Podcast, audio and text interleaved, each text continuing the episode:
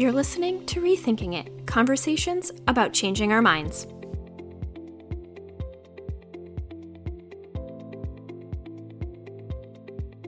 Welcome to the show. I'm your host, Stephanie Kurlick, a mindset and self care coach reminding you to be kind to yourself and to take up space in your own life. Rethinking It is all about change. Through intimate chats between just you and me, as well as honest and thought provoking conversations with some of my favorite people, we'll explore how our behaviors and beliefs have changed over time. And as we're looking back at the moments and experiences of our lives, we'll also forgive ourselves for not knowing more or doing better. Here's the thing we're usually just doing the very best that we can in any given moment, and everything changes, including us. Even in the moments when it seems impossible or we think we have it all figured out we can change our thoughts, our actions, our choices, and our inner dialogue. But sometimes we need someone else to remind us that we can. This podcast is your reminder that you can continue to grow and learn and rethink it all.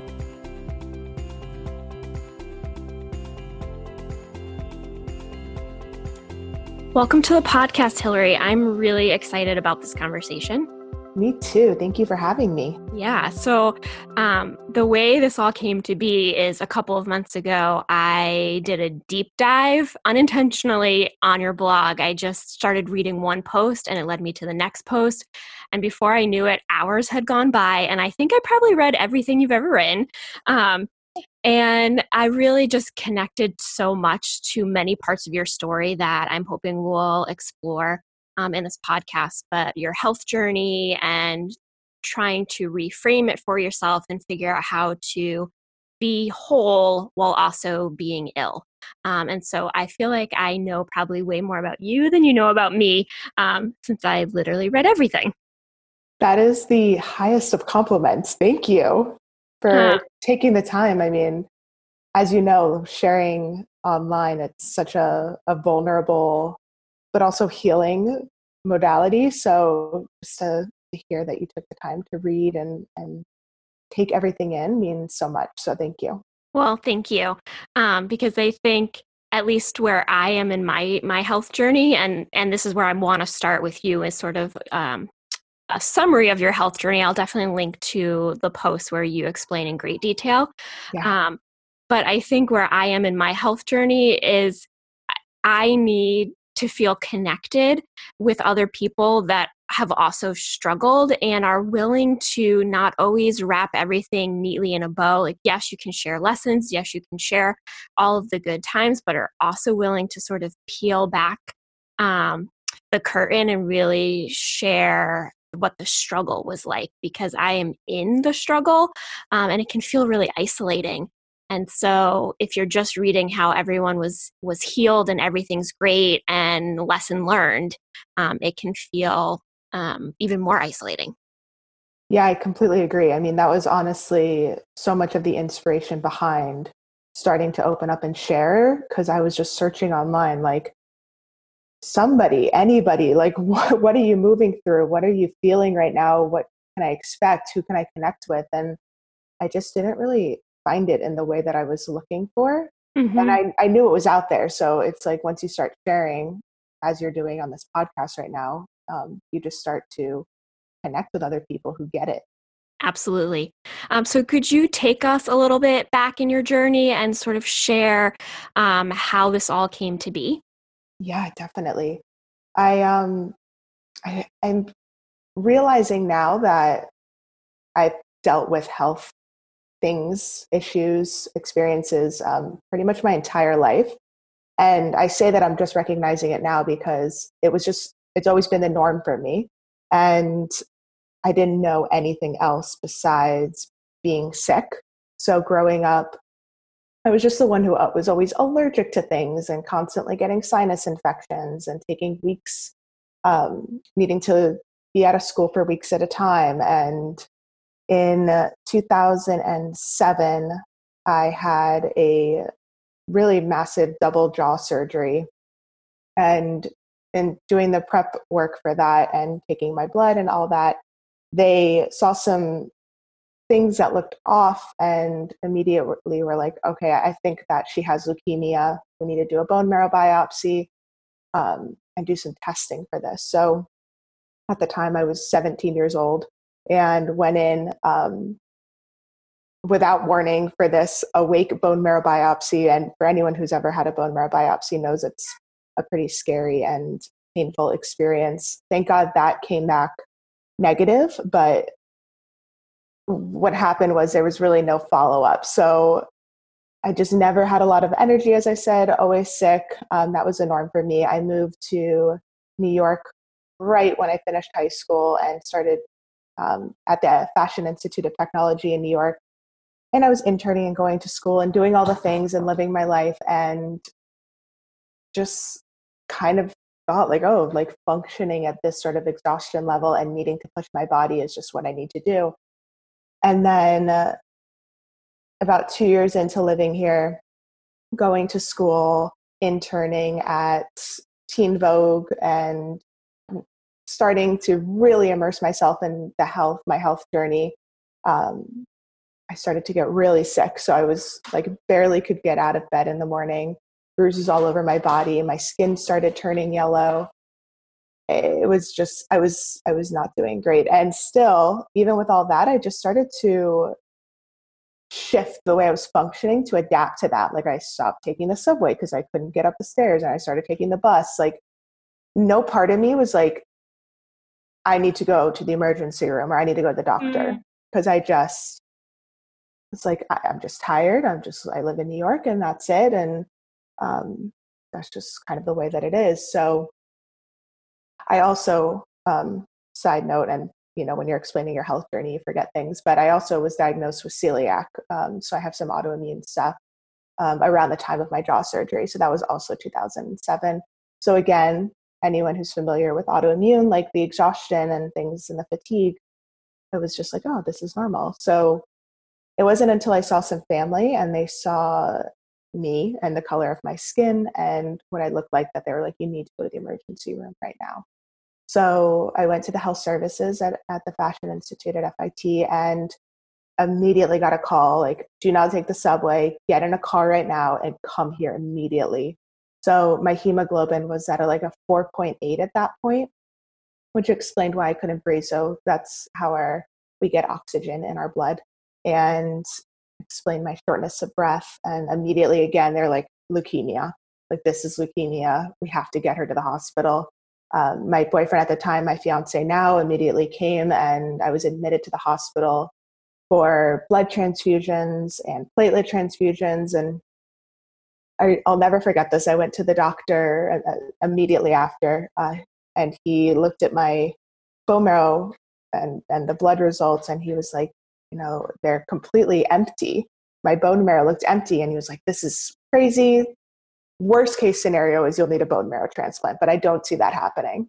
So for me, I'm like, in my naivety, I just was like, you know, we'll get some blood transfusions and then I'll go back to school and go back to life. Mm-hmm. And it was just trying, and I actually like appreciate that naivety at, at now, experiencing so many years of like the just intense experiences of illness and trauma. So, to make a very long story short and condense this into just a couple of minutes, um, I I wound up getting more bone marrow biopsies. It was completely empty because my bone marrow was failing. So I was diagnosed with bone marrow failure disease or severe aplastic anemia, which is a one in three, three in one million disease. Um, wow yeah, it's crazy. So mom came, I moved out of my West Village apartment with Dan and moved back to Florida. I went through the very intense process, not for everyone, but for me because of my health of freezing my eggs. Um, I just wasn't strong enough to do it at the time, so it wound up making me a lot sicker. Um, it's typically not a traumatic experience for someone who wasn't in the same state that I was. And yeah, my sis- my little sister was a 10 out of 10 match, and I received my bone marrow transplant December 22nd, 2011. So that was like day zero for me. Um, I got five days of intense chemo, wiped me out. I was in a negative pressure room for 30 days. And then I stayed in the surrounding area for three months. That was in Tampa, Florida at Moffitt Cancer Center. And then I stayed in Miami getting follow up treatment where I'm from for the next year. And yeah, that was just, that was the beginning of what has been many years of growing my immune system from nothing, um, many trips in and out of the hospital, and many tests and intense experiences. And what was interesting is I, if you can imagine, I was inside for a little over a year, um, literally hospital back home, hospital back home. So I was extremely isolated. As you said, like illness can be extremely isolating. And I just needed to get back to New York. Like I couldn't take it anymore. Mm. So I went from uh, about a year out from my transplant. I wound up getting like a, a very terrible mouth infection. I was in the hospital for like three weeks.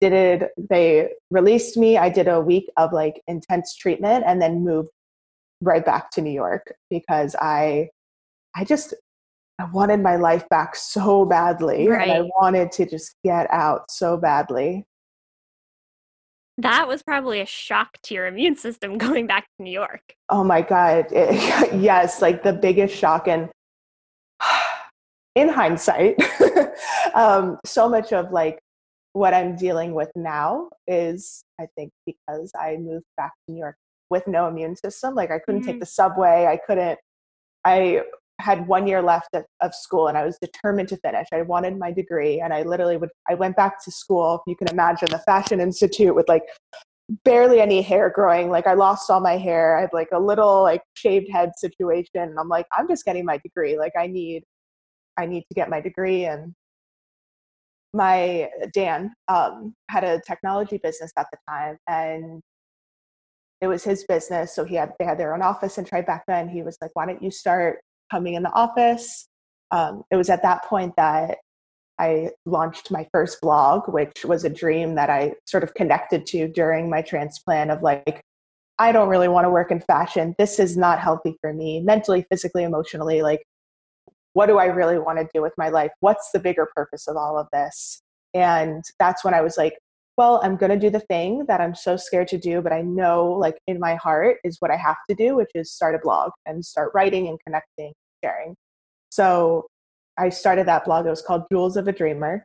And I just started going into his office and working on my blog and then leaving for class. And it got me out of the house, which was helpful. But little by little, I started to actually start working at the office, just seeing where people needed help and, and where I could support. And I had ideas for marketing and ways I could be functioning in the business in different ways. And so when I finished school, I just started working there full time. So I um, would work on my blog and and work there. And over the years, I started to gain more and more responsibility. Keep in mind, simultaneously, I'm like still getting treatments. I get something called IVIG, which is intravenous immunoglobulin treatment, because I still, at this seven plus years later, can't rebuild my own immune system. So I go get these treatments. I'm still getting sick all the time. Um, but I also am like really, I see the potential in what he's creating and the business and I love him so much and I believe in him and his vision. So I just start like letting my energy go more and more in that direction. And in 2017, a lot of things started shifting in the company. Um, some of the the leadership stepped down and i wound up stepping in as president of the company which wow. was a very um, it was a really cool experience for me because i didn't know that i was good at business up until that point like i had never really been in a setting where i had the opportunity to like manage teams and make visions happen and um, just create these products and take on the sales meetings like i actually it felt very like in the flow for me in terms of the work that i was doing what wasn't in the flow was i was just pushing my body way past what what i could handle at that point and this the stress of running a multi-million dollar company in Tribeca. Um, just it was like 10 to 12 hour days, back to back meetings. Like I, I wound up putting all of my things to the side, my dream, my blog, everything that I had sort of been like working towards was like I just didn't have anything left over for it. And I wound up just sort of being like, all right, all right, this is on pause. And after doing that for about six months, um, at that speed, I started to experience this excruciating pain in my jaw and down my neck. And because of my jaw surgery, I went to the jaw doctor thinking, like, oh, it must be something with my surgery. Of course, they saw nothing. That weekend, I took three trips to the emergency room. And on the third one, I was diagnosed with something called Ramsay Hunt syndrome. And I lost complete mobility on the right side of my face. Like, it, it looked like I had a stroke it's similar to Bell's palsy for those that are familiar with that. Um, it's just way more painful, and the healing period is a, uh, a lot longer. So, yeah, that was like my my second wake up call, and these mm. health experiences will definitely wake you up. So, within a matter of months after that diagnosis, uh, because I was so involved in the company and, and Dan and I's other business partner, his dad had gotten really sick. So simultaneously, when I was out of the office, he wound up being out of the office as well. Things just started to just tornado. Like our whole, my whole life just started tornadoing. It was the stress of the company without me being there that it was putting on Dan. Um, we also were in the midst of planning our wedding, um, which was going to be that September. And in my Taurus, stubborn, tenacious personality. Mm-hmm. I'm like, I am healing. This wedding is going forward. Mm-hmm. No way I'm canceling this. Like, sent out the invitations without literally no mobility on the right side of my face. Like, I'm going to be fine. I'm going to be fine. I'm going to be fine. Like, I trust. I trust the universe. I trust this process. Like, everyone was like, just cancel it, reschedule it. And everything just sort of needed to come to a head, I guess, because within i wound up going back to work within like two months of that diagnosis like in meetings still like unable to function um, trying to push forward and then the weekend that would have been our wedding which was september 22nd of 17 uh, we wound up closing the company down of course we wound up canceling the wedding um, and yeah it was the beginning of like a whole new just a race of like our life and starting over again. So that's um yeah, that's, that's sort of like that's the health stuff. It's so much and yeah. It's really hard to condense into, which is why writing it is so much easier because yes. it is a lot. It is a lot. Yeah. Yeah, and I think there are a lot even even though my health journey is different and the listener's health journey might be different, I think there's so such a commonality, a through thread in that runs through a lot of our health journeys, and that is oftentimes we push through how sick we really are and it becomes our new normal and you mentioned that at the beginning you just you know i'm just i'm just always tired. This is just who i am and i just have to find a way to cope with it. And in our trying to cope with with it we're one denying that anything's going on and not intentionally but um, but it becomes so part of who we are that you can't even see that you maybe are really sick. Uh, and that then I think often leads to sort of that breaking point because our bodies and our our emotional bodies can only take so much, um, and if we're not tending to it, um, then then sort of the crash is sometimes the only thing that can help us sort of reset and focus on it. Um, and it's really sad that that takes it takes that sort of extreme for many of us to realize and wake up to what's really going on. Yeah, I couldn't agree more with with everything you just said. It's really like it, and it's and it's crazy to reflect and say like I there wasn't just one crash, there was multiple crashes because mm-hmm. I kept thinking like no, I can function like everyone else and like it's almost like for me at least i didn't want to admit that i needed to rest that I needed to move slower, that I couldn't do what everyone else was doing, and to actually be okay with that. Because it's just, I think uh, in our society, we're just programmed to always be on and yes. to always just be moving and going and pushing it to the next stage and wanting for more. And that programming is what made me crash over and over until I was just like, oh, this is my life. And like, I might never be able to function at that and like i have to be okay with that mm-hmm. yeah and that i think is really really challenging because like you mentioned uh, it just is ingrained in in our beings that we have to go and push and struggle is like a badge of of honor and stress is is a sign that we are strong and there's not a lot of space for being sick um, because if you're sick then you need a diagnosis so that you can get your cure so that you can go back to being normal. Um, and for those of us with a chronic condition, being sick is our normal, but that's just not acceptable.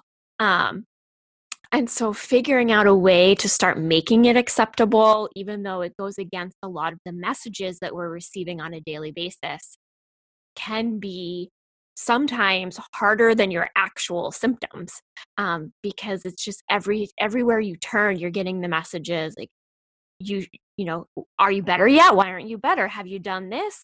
You just have to keep pushing you have to work you have to don't stop.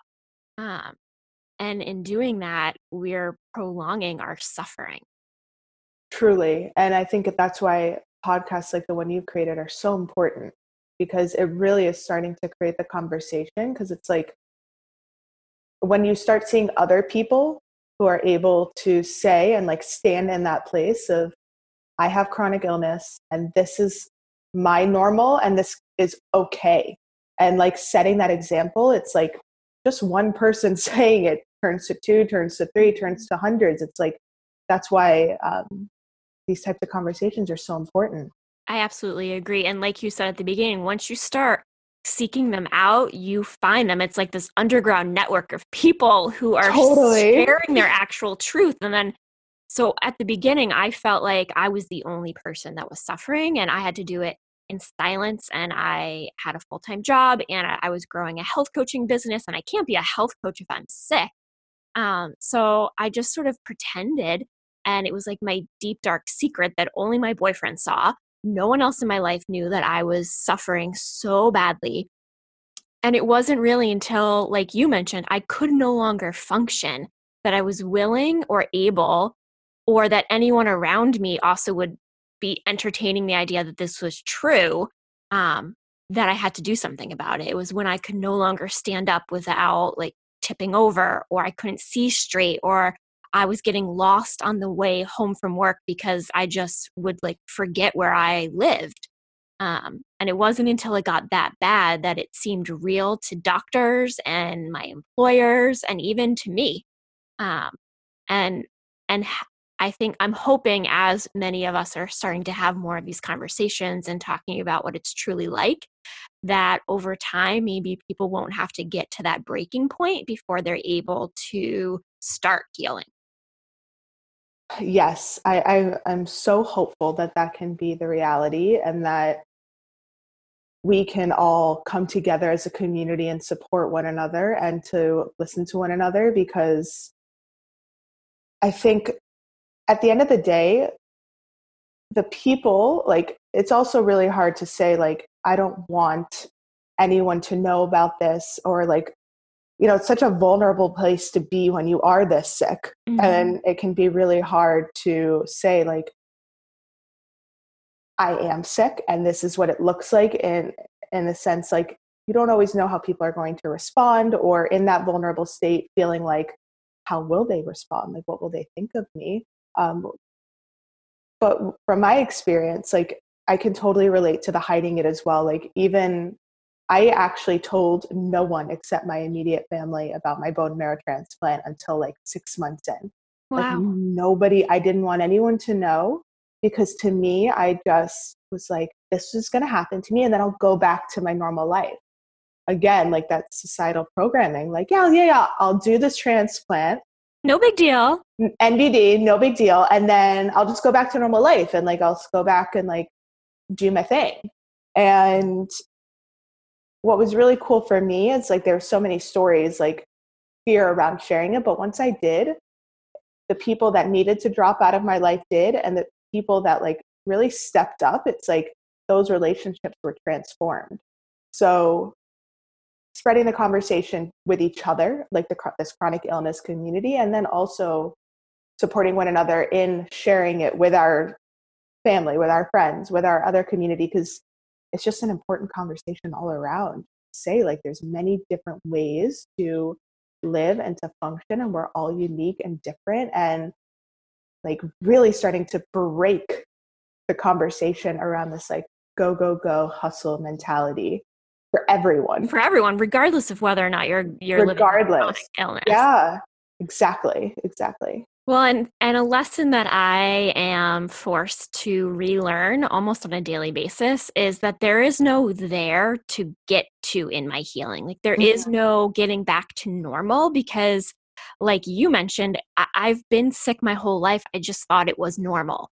But it it it might be sort of my daily experience, but there is I and this is something I've been struggling with a lot recently because I got a diagnosis in the in the last month or so that came out of nowhere, um, and is a a genetic, basically untreatable condition, um, and so having to to sort of now wrap my head around it again that there is no sort of okay i'm going to just do this one treatment I'm just going to get this bone marrow transplant and then go back to school and just pretend like never nothing ever happened. Like eh, I'm having to to find ways to live with this reality. Um, and it's not the life that I necessarily would have chosen or hoped for myself, but it is my life. And so I can fight against it, or I can try and find a way to both be whole and be ill at the same time yes, that is exactly the place that I'm in right now um, and have been moving through. It's like, this is it. This is life. And that's okay. Like, I surrender this experience and I trust this experience and the lessons that I'm learning from it. And how can I function in a way that makes me really feel fulfilled in my life and also allows me to heal? Like no longer is it like what do i need to do to go back to normal? Mm-hmm. what do mm-hmm. i need to do to live normal again? It's like no this is this is our reality. This is what life looks like. What do i really need to heal? And how can i make that possible for myself? And that i find is like the most powerful question that i've been asking myself like okay like right now i'm living in new york and that's been really hard like what would it look like and how could i move or create more space for healing in a warmer climate and a less stressful climate? And while i can't do that tomorrow like what can i do right now to create that space? Um, and what are the outlets that are helping me heal? Like writing is a huge one. Sharing like i don't write or share for any other reason besides it's like it just needs to come out of me. Mm-hmm. and like i hope it reaches the right per- person like i hope the right person reads it. It's extremely healing for me to write it um, and it's like following that too like what what do you individually need to support your healing and to be happy and and feel inspired right now despite whatever else is kind of going on yeah, I think that I agree. It's such a powerful question, and it's one I forget to ask myself a lot of times. But in the moments where I can ask myself, what do I need to support my healing right now? It's a way to ground into the present moment. So you're, I sometimes do, I get to feel like I'm caught in between like trying to get back to a better day, like a day where I felt healthy, and fixating on the future. And so to be able to say, what do I need right now in this moment that will be supportive and nourishing?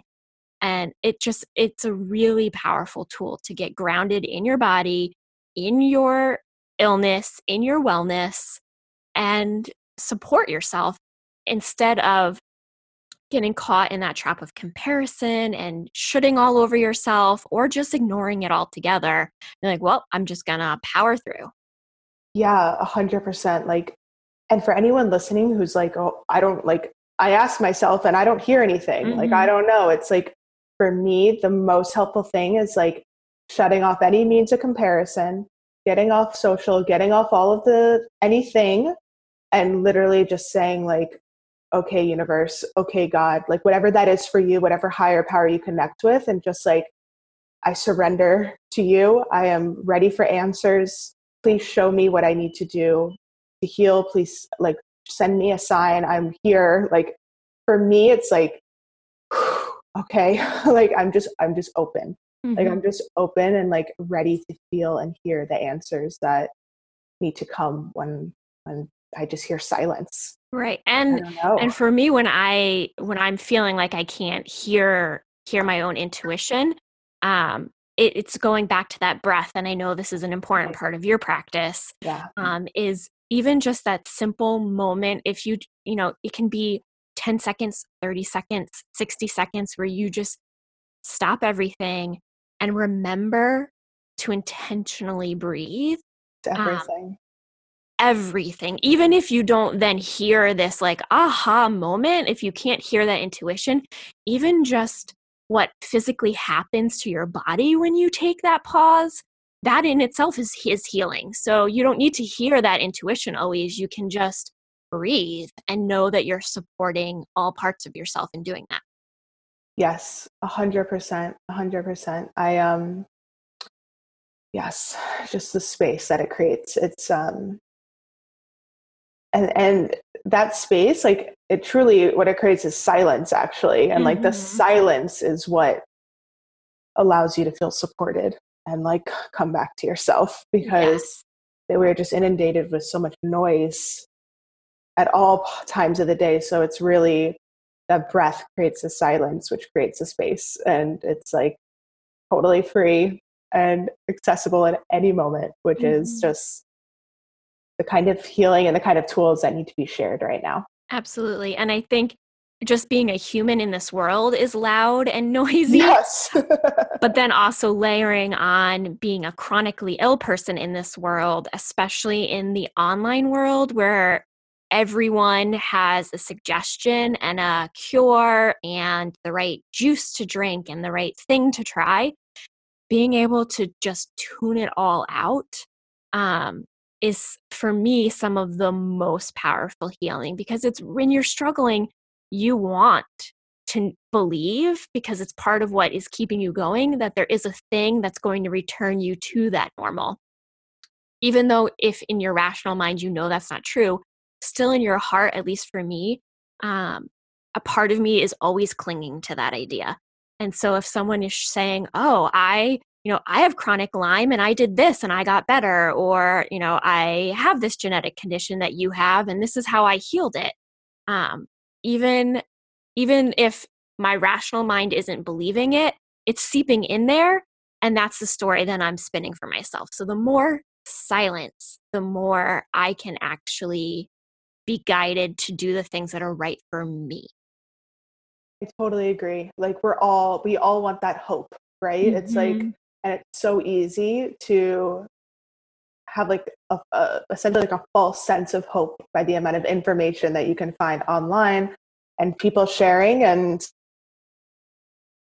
really helped me in this area is like information detox. Like if you are if you are any human but especially someone who's dealing with chronic illness it's like be very selective about the people that you follow the information you're allowing into your space the books that you're reading, the it's just the blogs you read. It's it's so important because being chronically ill is being in a vulnerable state.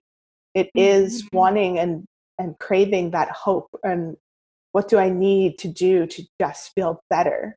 And yeah, we have to be so careful about the people we're listening to when we're answering those questions. Absolutely, because it's really easy um, when you do feel like you are ill, it's easy to feel like you can't trust your own body or your own mm-hmm. choices or your own mind. And so, therefore, everyone else is the expert. um, which is the opposite of what is true. It makes sense why we feel that way, but um, you know, the more the more you can take a step back and not isolate because that that it definitely can go to that place. Yeah. Um, but I think what you, what you were saying is just be very selective and totally. and honest with yourself. Like I, there are definitely times where I'm, you know, I'm reading something and you know i'm reading about some someone else's healing journey and then i'll you know the next day be like oh i think i should try that thing that person recommended and i'm like okay let me just take a second really think about what i'm doing um, and also not think that their journey is my journey like i'm not you know what worked for one person that's awesome that it worked for them but i can't hang my hat on that that that's going to be my miracle cure. Yes and also on that note just one thing that i think is so important to mention and that I definitely got caught up in myself is, you know, when we're trying to heal and to look into different things that we can utilize to support our healing, not getting wrapped up in the what can be very expensive modalities that people yes. are sharing that they're saying like i use this treatment. I have this sauna this this this. And that's the key to my healing. Um, there are affordable ways to connect and, and find community and ways to heal and it's just it don't don't look at someone who's spending thousands of dollars on a machine or something and say like well if i just figure out how to get these thousands of dollars to purchase x y or z then that will heal me because it's it, it's just possible to do within your means. Um, yeah, I, absolutely. I thank you for bringing that up because it's yeah. definitely. I think again, as you mentioned, we're you're in a very vulnerable place, which means it's very easy to get misled and you're you know everyone's sharing what's working for them and that's awesome and they are excited about it but then it does create that separation and that comparison and if only I could do this, then I would be healed. Yeah. And you, that might work for you, but it might not. So I think finding ways that are affordable, that are attainable, that we can all also share. And that's why I think it's also important for those of us on this healing journey to be honest about those things because you know especially in an instagram world we want the best image and we want everything to to sort of be curated um, and sort of the oh here i am just breathing well that's not that sexy um, that's not going to get a lot of likes right so yeah. you know finding you know also amplifying the message of here are the everyday things foods practices um, you know that i do that are also supporting my health there might be those you know those higher price point or those bigger time investment things or working with specialists. But then here's also just when I'm home alone, here are the things that I do. Yeah, I think that's so true and so important. 100%. Um, so you have shared um, in your writing, it, reflecting back on that experience um, of going through um, getting the the bone marrow transplant, that that looking back, you're able to see it as a blessing. Um, and this is something that I really honestly have a hard time wrapping my head around. Um, and I definitely wanted to explore with you because I I want to be there. Um, but most days I feel like my illness is a curse. And and so I'm really interested to hear how you can reflect back and sort of reframe your experience so that it's it's a, a more empowering, sort of supportive thing instead of where my brain goes, which is the curse part of it. Yeah, I totally. I know that um, I wrote the title of that blog post uh, for anyone, for everyone listening, is "How a Bone Marrow Transplant Was the Best Thing That Ever Happened to Me," and I stand by that title. So I'm really glad that you asked me this question. I'd love to, to chat about this. Um, I think it's really sort of the default to be in the place that you're at and i was in mm-hmm. it as well for a really long time and being i am still in it but right. now i can look back you know, my, my transplant's been, uh, like I said, a little over seven years. Um, it's been about two years since my Ramsay Hunt diagnosis. I can just look back on my life and see myself going in this trajectory. I decided when I was eight years old, I was going to move to New York and then I was going to work in fashion, mm. like love Devil Wears Prada, the whole thing. Like I had this whole image of this woman that I was going to be when I moved to New York. And I was on track to do that. And getting sick, like I just look at it like I had two roads to go down, A and B. And I was going down A and it was the wrong road. And I needed this disruptive thing to happen to me for the universe to shake me into the right path. And for me, that is like, I mean, I have like chills thinking about it because it's, we get one shot at this. Like, this is it. This is our life. Mm-hmm. And to know that I was going down this path that just was so misaligned and I was just so clueless to it, to going through this intense health experience to be put on this path where I can actually get vulnerable and share my story and have a positive impact on others and do what you're doing, which is creating conversation around this and talk about the ways we can support each other. And also, what it, what the transplant did for me was it connected me to my passions, not to what I thought I needed to be doing, not to what I thought looked good on paper or what other people would be impressed with, but like truly what I wanted to do with my life what was going to light me up? What could I do that was just going to be the thing that I could wake up and do every day? And like, it took me getting sick to know that, to say, like, I'm really scared of putting myself out there, but like starting a blog and starting to write and share about all my passions and not feeling like I have to pick one thing to be interested in.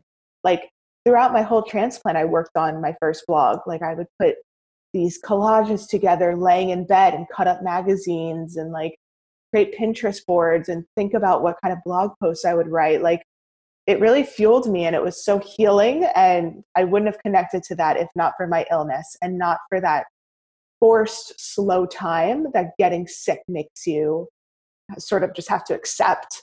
Like, okay, I'm sick. I have to slow down. I'm spending a lot of time inside. Like, what can I do right now that feels good? And then I, I started my blog. It started opening up so many doors for me because I was being very authentic to me and following my heart and following my passions and started to make really amazing friendships, something that was really lacking in my life. Um, I felt before that, um, like people that I really like felt connected to on a soul level. Um, started connecting with great brands and like going to events and having community and starting this blog was the first outlet of that. And none of that would have happened if I didn't get sick.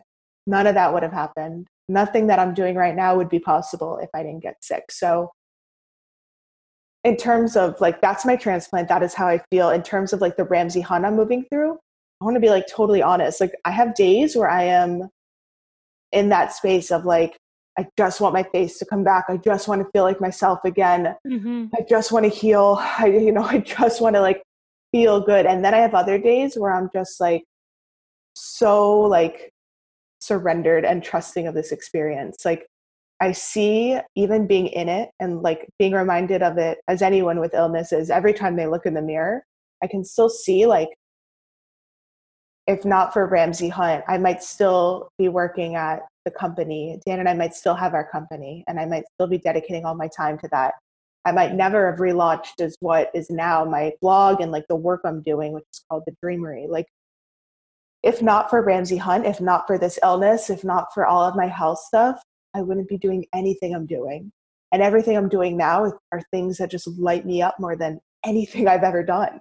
Mm. So connecting to the light within it. And like again it's like being sick creates that stillness. Connecting to our breath creates that silence. And like that's when we can start to like and it's not going to be like give me the answers and they just suddenly start flooding in. It's like you just start ideas just start popping in your head. Um, like random things like fly out books fly off the bookshelf. Like you just start to become more aware and it starts leading you down like what would feel really good right now like how could i share? How could i connect? How can i utilize this experience and connect with others?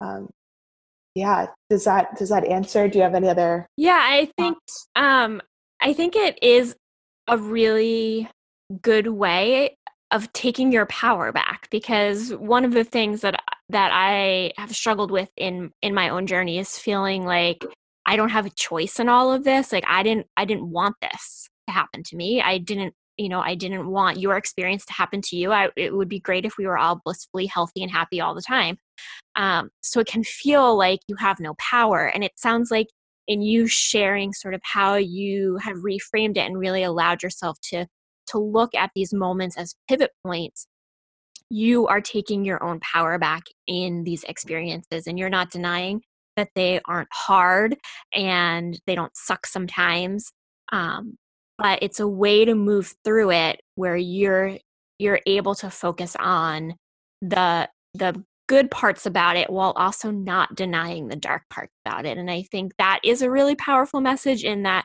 there can be the light and the dark. It's not I'm sick all the time or I live, you know, on a rainbow with unicorns. You've you found a way to navigate and find the power in the crappy moment. Thank you. Thank you. I really, that is my intention. And that is, you said it beautifully. Like they can coexist. The light and the dark can coexist. And every day is going to feel different. And I just, the days that I wake up and I'm feeling inspired and creative, like I just sink into that and I'm like, yes, this is it. And then other days I wake up and I'm like, I feel really depressed today. And like, I really don't want to get out of bed. So I'm just going to do what I can today. I'm just going to, I'm going to like show up. I'm going to do my practice. I'm going to breathe. I'm going to take a bath. I'm going to walk. I'm going to do all the things. I might not feel any different, but I just accept like, I, I move with the ebbs and flows of it. And I really try to, as you said, hold my power in despite whatever it is that's being thrown at me um, because a lot of it is i just have a like a big vision of like what i want to do with my life and uh, figuring that out like that i can be sick while going after my dreams. Like that's okay. I can do all the things i want to do. It might take me a little longer. I might move a little slower. But i can do anything that i set my mind to and that i believe I can do. Like it's all possible. So, yeah, sick or not, like everything is available to us in the same way that a perfectly healthy person might experience. And and also everyone has their shit. Like mm-hmm. everyone is going through their shit in some right. way. So, yeah, if you don't believe in you, that's that's the first order of business. Absolutely. And I think you know someone listening might not you know, have had this like super health low that was their pivot point. But I think we all can relate to these moments where you do feel like you have two roads in front of you and something happens that makes you choose the other path. It could be losing a job unexpectedly or, you know, a relationship not working out or, you know, you had a dream and then you achieved it and you realized it wasn't your dream anymore and now you have to pivot. So I think I think embedded in that, like uh, your thing might have been your your bone marrow transplant. My thing is my chronic illness, but someone else's thing could be not connected to health at all. Um, but it is, uh, you know, finding the the power in those moments um, and allowing ourselves to pivot, which can lead us to what is a much more fulfilling existence. Yeah. And honestly, it's so hard to see when you're in it, but those moments, those like when you're just on the floor and you're like, this is a rock bottom, if you will, like it's just not like, this isn't what I wanted. This isn't what I imagined. This isn't what I was working for. Like, as shitty as those moments are, they are like the most powerful moments of our life and can actually like almost like almost every time they're the launching point for like an incredible new chapter if we mm-hmm. stay open to it yeah and i think something that um, i appreciate about how you deliver these topics is that you're not you don't gloss over the hard parts. Recently um, you had an instagram post where you were talking about you know recording videos and then watching them back and deleting them and crying because you felt like you couldn't share that and you're looking at your face and you're like why can't it just go back the way it was? Yeah. and and mourning that. And I think that's really important to share both the lessons that you're learning along the way but also the the honesty in the struggles because that's that's what allowed me to connect with you and that's what I think is missing in a lot of other delivery. It's like, oh, this happened. I'm not going to talk about the bad parts because I don't want to give power to them. I'm just going to talk about all of the wonderful, beautiful things I learned and how my life is so much better now. Yeah, um, no. And life and, is still real hard. yeah, and that just doesn't it doesn't resonate with me um, because it is that balancing that light and the dark and finding ways to show up just in your like everyday human life but then also if you have an online version of your life also finding ways to show up honestly there too where you're not where you're being honest um and trying not to curate but also trying to curate. It's like a very delicate balancing act um but yeah. i think it's so important to share those moments because that's when you're human and that like i read that post and cried and i i do the same things although i i have a very different struggle than you but i you know i don't show up as often online as i feel like i want to because i will record something and then look at the video and i am dealing with um, a pretty severe rash of some sort all over my face and i have been it's been getting progressively worse for several years and we can't figure out what's wrong with it. So i look at myself and that's all i can see so i do what you sometimes do which is delete it and then cry about it and that's real um, and there there isn't shame in sharing that experience. Not at all not at all there's no shame um, and that post that i wrote you know it took me a long time to get the courage also to write mm-hmm. that and share. So you know i think when you are moving through this it is as you said how do i curate? How do i share? But i'm not ready to share you know. I, I talk with clients who are also working uh, moving through chronic illness and it's like well if you look at my instagram feed everything in my life looks perfect. No one has any idea. And that is also okay if like you're not ready to share. Right. You know, I think it's like share when you're ready. And that's like for me, that post was just like I had been going through a few weeks of just being really depressed and just feeling really lost and taking wanting to show up more and share my message more and show up online more but as i wrote and as you shared watching those videos and then just crying like how do I look like this? How did this happen to me? Like, mm-hmm. how did this happen to me? And just like being in that space. And then at some point, after just feeling really depressed for a few weeks, I was like, God, I just, I surrender this. Like, I am, I don't know how to move through this right now. And like, I'm just open to whatever I need to do to move through it. And then, like, two days later, I was like taking a shower and like it just popped in my head, like, you need to share this. Like, you just need to write a post and share and that was really healing for me. And i just like allowed like it just came and and um that intuition that intuitive hit. And i think that's why it resonated with people too because i didn't like force it like it just needed to come out. And and here and there i've been playing around with some video again. It's it's still scary. Like it's still really scary to show up and do video. And i have moments where i'm in surrender and then i have moments where like I'm so jealous of this person. Their whole face is working. like I'm so jealous that like they are just living their life and get healthy and and I give myself that moment too. Yeah, and that is such an important, um, I think, point in that both moments are real and true and totally okay. And to celebrate and honor whichever moment you're in. Like I, um, on Monday, I am I took this week off of work because I really needed sort of some downtime and to recalibrate a little. Um, and so I had plans, like I had no plans on Monday. I'm like, okay, I'm just gonna stay in bed all day and watch movies and rest. And then I woke up Monday and I was like scrolling through like Netflix to find something to watch. I'm like, I actually am feeling okay today. I don't think I need to stay in bed all day and being able to honor that and like get up and do things around the house even simple things like doing laundry which usually takes a lot of effort for me yeah um and celebrating that even if i'm just celebrating it with myself then also you know yesterday um, as I shared before we started recording, I had to go and get a test done, and it took a lot out of me. And I had therapy right after that, so it's like just a lot. Um, and so also honoring like I can have a good day on Monday and a harder day on Tuesday, and both are real, and that's okay. Yes, yes. And not saying, like, I love how you adapted.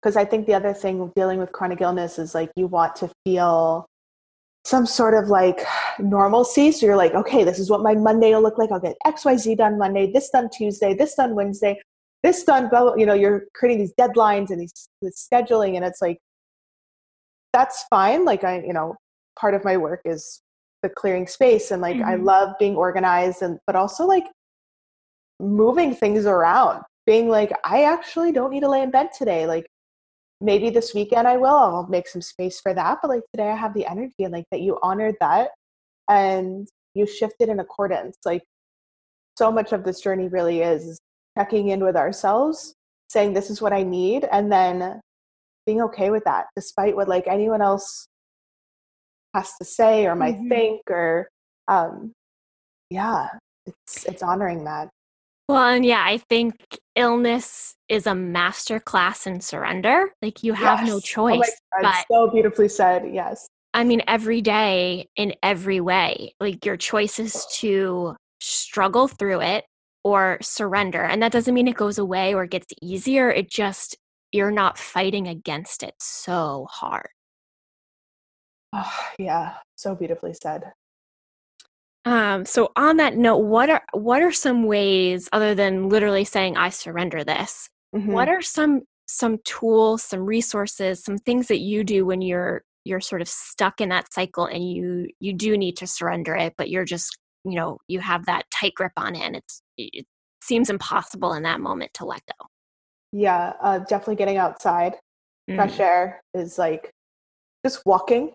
Um, getting into some sort of nature. I mean, I live in Brooklyn, like it's not like it's in abundance, but finding a park and just getting out of my own space mm-hmm. is extremely helpful. Um, uh, my number one tool that I do every single day that helps to shift my state is uh, Kundalini Yoga. I'm currently in teacher training for that, and it's been a huge part of my healing journey. Um, and again, like that combines the mantra and the breath work and the movement, which really helps to support just moving the internal energy around. And there's so many different practices depending on physical capability and energy that day. So for me, that's like a non negotiable. Even if I'm like really just depressed and I can't get out of my own way, I, I do my practice. Mm. Um, so that's um, really important for me. Um, taking a bath is really helpful and healing for me. Journaling therapy, mm-hmm. asking for support, seeing a friend, um, taking myself out and just going to get a tea and it's like shifting the environment is so powerful. We're using movement to shift our energy, breath to shift our state, getting outside if we can, um, seeing someone that we feel really good hanging around, breathing. It's like all of the the the free yeah. the free resources um, and then again it's like all doing all those things like they may help. They may help a little they may help a lot they may not help at all and it's just like being okay with this is where i'm at right now. Like i'm just not getting as much work done. I'm not showing up exactly how i would like but that's okay because i'll show up when i can and uh, underneath that is all of those practices that i just um, that I just shared. In you sharing how you have this this daily practice where you're showing up for yourself, you know, to the best of your ability in any moment is really can be really powerful and is definitely lacking in my I think own life because I think it's a way that you are committing every day to yourself and and both having that daily practice but also allowing for that state of flow and surrender and flexibility so that it, it can, might look different every day but you know you do some sort some version of a kundalini practice every day. I think for any of us that are struggling through anything right now finding that grounding thing is is really powerful and i'm really happy that you shared that because it was like a light bulb moment for me to like think about what could be my daily way of showing up for myself um, that's not rigid but is is nourishing and supportive. Yeah it's a really really powerful and important question and i have a very simple meditation that i have a blog post on i can share with you and even when i've been in the hospital i still do it even if it's three minutes um, it could be one minute. There's just so many practices and, and as you said it's that anchor for me and it just brings me back just brings me back home brings me back to my heart brings me back in my body. And yeah it's just that that conscious breath so. Yeah and i would think in the moments like the example you just used of even in the hospital i try and do this. I think that can also be really empowering because as as we've mentioned time and time again in this conversation trying to return to that that that former state of normal that we sort of have to let go of but in a moment where is you know a high stress moment where you're in the hospital being able to to have some sense of of normalcy and like i'm going to do this practice that i do at home and it's going to allow me to feel a little bit more in control and more like myself um, can be I, i'm thinking really helpful and healing in those those high stress moments. Yeah i i think that those high stress moments too it's like those are the moments where it's more important than ever to stand for your needs mm. and to really speak up because you'll never regret speaking up. Like even when i was going through my transplant like i completely just disagreed with the nutrition aspect of how they were feeding patients and i stood up for that. Like i stood up for needing my practice. I stood up for the way i needed my hospital room to look and the crystals and things that i needed to bring in and you know that's that's one example. There's examples working with clients where they have family who doesn't really understand what they're dealing with or they look fine so they must be fine and mm-hmm. it's really stretching that muscle of like you know and it's not like an aggressive thing. It's just like this is what i need. I hope you can respect this and having like a conversation about it and um, it's been my experience that it actually is beneficial for both you and the other person you're speaking with because they have no idea so it helps to teach them um, what could be supportive and you feel supported back Absolutely. And and one struggle that that I have been working through um, is is that speaking up and that sharing and then also asking for what you need because we eh, illness or not so often we are frustrated because we're we're feeling like our needs aren't met but also so often our needs are not being met because we're not able to clearly articulate them because part of us maybe thinks we don't deserve them or they're not going to be able to meet them so why say it? Yeah exactly and hoping the other person's a mind reader. Exactly and then faulting them when they are not. Yes. Um and so i just had an a really helpful empowering example of this in my workplace um, because I, I work a traditional nine to five job um, while trying to manage this illness thing. Um, and i have mobility issues and I last year was able to park closer to my building.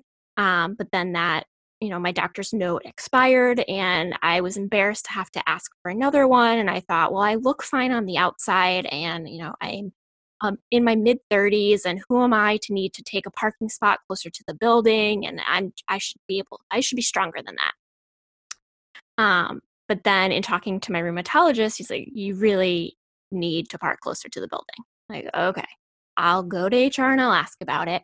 And I had created this whole story in my head about how they were going to think I can't do my job and I'm weak and all of this stuff. Um, but I went, I handed my doctor's note. She's like, okay, you could park yeah. from now until your last day of employment, however long that might be. Um, and it was like not an issue at all, but I had agonized over communicating what I what was a simple realistic need. Um, and I got what I needed and I feel so much better for it. And they were happy to be able to provide me what I needed. That was like a perfect example because the way that unfolded is the way that it will unfold for majority of us and i think we all ill or not we spend so much time creating stories in our mm-hmm. head of mm-hmm. how someone's going to react or feel or what they'll think or what they must be thinking and at the end of the day it's like no one's thinking anything like we're all worried about ourselves we're all thinking of you know what what we need it's just human nature and even though it's really scary like standing up and like starting to flex that muscle of speaking up for our needs. I think, at least in my experience, because I was someone who never stood up for my needs, always wanted to make the other person comfortable and make sure that everyone else felt supported and taken care of. And but when I started actually flexing that muscle and started seeing like, oh, like this is no big deal. Like eh, like people are happy to support. That they're willing to help. They're they're uneducated and what you might be going through and the information is is helpful for them to know too it's like there doesn't need to be a story right and it wastes so much of our energy too absolutely and even if our needs aren't met 100% of the time at least what we're doing is showing up for ourselves 100% yeah. of the time and asking that's ev- and that's everything because mm-hmm. that's like again beginning of this conversation like that trust that intuition it's like right when we really trust ourselves, that's where we start to connect more to our bodies and our intuition, create the trust in every area, trusting like this is where we're at and like that's okay, trusting what our needs are, trusting where we're getting inspiration, like just trusting it all. Mm-hmm. Well, and and when you are flexing that trust muscle, that that's absolutely when that intuition or those signs um, can be received because if you don't trust yourself then you're not going to trust those gut hits you're not going to notice any of those signs 100%. you're just closed off to everything. Yep. Exactly exactly.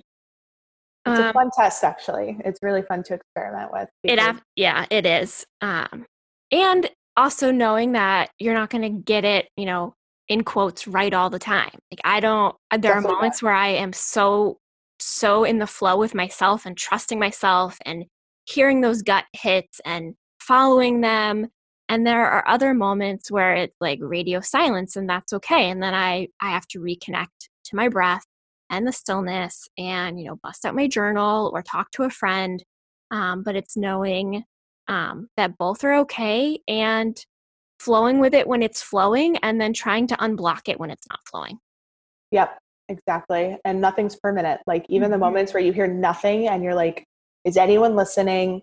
Everything's going wrong. I feel terrible. It's like, it's just a moment in time. Like nothing's permanent. So this too shall pass. Yeah. And as, as simple an idea that as that is, I think it is, it can be everything in the moment. Like the happy moments are great and we can celebrate them and the painful moments are painful but both are temporary. Yep. And and being okay with that is really how you can move through whatever you're trying to move through right now with more ease and more grace and more space. Beautifully said. Uh, well, I have loved every single thing about this conversation. Um, I've been really happy to connect more um, with you because, like I said at the beginning, I connected so deeply with with your written word, so I knew I had to talk talk through with you.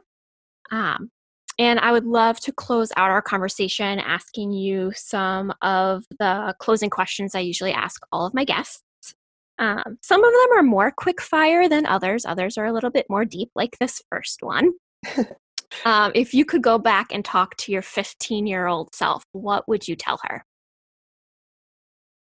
I would tell her to. Oof Wow, this is a really great question. I would tell her to stop trying to grow up so quickly, to enjoy this moment in her life, spend more time with her friends and having fun, and that everything is going to work out. That is such a beautiful message. Thank you. That yeah, a great stop, question. Stop trying to grow up so fast. I mean, how different our experience could have been if we had heard and and believed that message. Um, yeah. And and it's even a good message for us to remember now. It is, yes. Like, how about we just ground into to this moment and not trying to get get to that there that we we can't get to anyway. Um, We're just, trying to go back. That's just never right, going to happen. Right. And just, yeah, just be here. I mean, how powerful is that? Yeah. Thank you for that message. Thank you. Um, what is a book um, that you absolutely love? Oh my God, I love the book that I'm reading right now. And it's called It's Not Your Money by Tosha Silver. And it is rocking my world. It's really? so good. Yeah, it's about I'm really working on healing my relationship with money and prosperity and uh, finances in general. And it has ju- been just a transformative book. And I am only like halfway through it, but it is essentially about releasing the experience of money to the divine. And, and I think anyone just, I highly recommend reading it if you are focusing on healing your relationship with money. It's Which I think is a pretty common thing we all yeah um, we all like, use a little I, more healing I, around our relationship to money so i will definitely link to it in the show notes so that we can all check it out yeah check it out i feel like i wasn't ready up until this point like mm-hmm. i was almost in denial like no i feel like i'm good i'm good but there's something about for anyone but for my in my experience something about starting a business on your own that really starts to bring things up so mm-hmm. Yes it's been very supportive and I probably can think of other ones, but that's what I'm reading right now, and it's so good. Great, so thank good. you. Um, what's something that makes you smile even in the moments where you feel like you will never smile again? uh, my fiance sends me a lot of like cat videos and mm. like memes and things, and they just make me. I mean, he makes me laugh a lot. Um, so even when I'm in my lowest, like he's just very funny. So I him always, but really like I'll get these funny messages and like these videos and they just like make me laugh. Mm-hmm. I just really love them. It's a really fun part of the internet, I think. Yeah, I agree. um, so the name of this podcast is Rethinking It. And I think throughout the conversation we've talked a lot about rethinking our, our experience with chronic illness. But is there something um, that you never thought would change about either your thinking or your day to day life, then it actually did change? So much. Oh my God, mm-hmm. let me mm. think of something. Um, yeah, I feel I feel like I'm I've been someone who, like I mentioned, like the the advice for my 15 year old self, not growing up so fast. Like I, I did grow up very quickly and felt like I was an adult from a very young age. So thought that I knew the answers to everything and just aging has made me rethink everything. It's made mm. me rethink what is important in my life, um, really what I want my life to look like, what I want my relationship to look like, what I want the healing journey. Everything has been sort of pushed on its head, just experiencing life and being open to life, and also being really clear with myself, not what I think will look cool or what everyone else is doing or what worked for someone else, but like what I really want for my life has been the big rethinking it. Mm. Yeah, well, uh, there couldn't be anything I think more important than that. Yeah, I think so. Yeah. I tend to agree. well, um, it's been a pleasure getting to know you more. And thank you for both this conversation being so real and being willing to talk about the lessons and the struggles and um, how you also share about it in the written form. I think it's it's really healing for me, um, and I, I'm certain it's healing for other people, and and I know it's healing for you too. And so I think um, these conversations are just so important, and I'm grateful that we were able to have it together.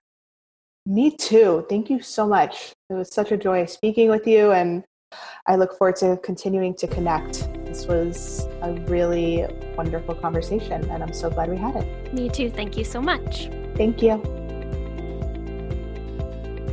Thanks so much for listening to this week's episode of Rethinking It. If you're enjoying the podcast, I'd be so grateful if you could subscribe, if you wouldn't mind rating it or leaving a short review. It's the number one way that other people can find the podcast. So if you're finding value in it, along with sharing it with your friends and family, strangers in line at the grocery store, um, it would be really great if you could subscribe to the podcast and leave a review wherever you listen to your podcasts.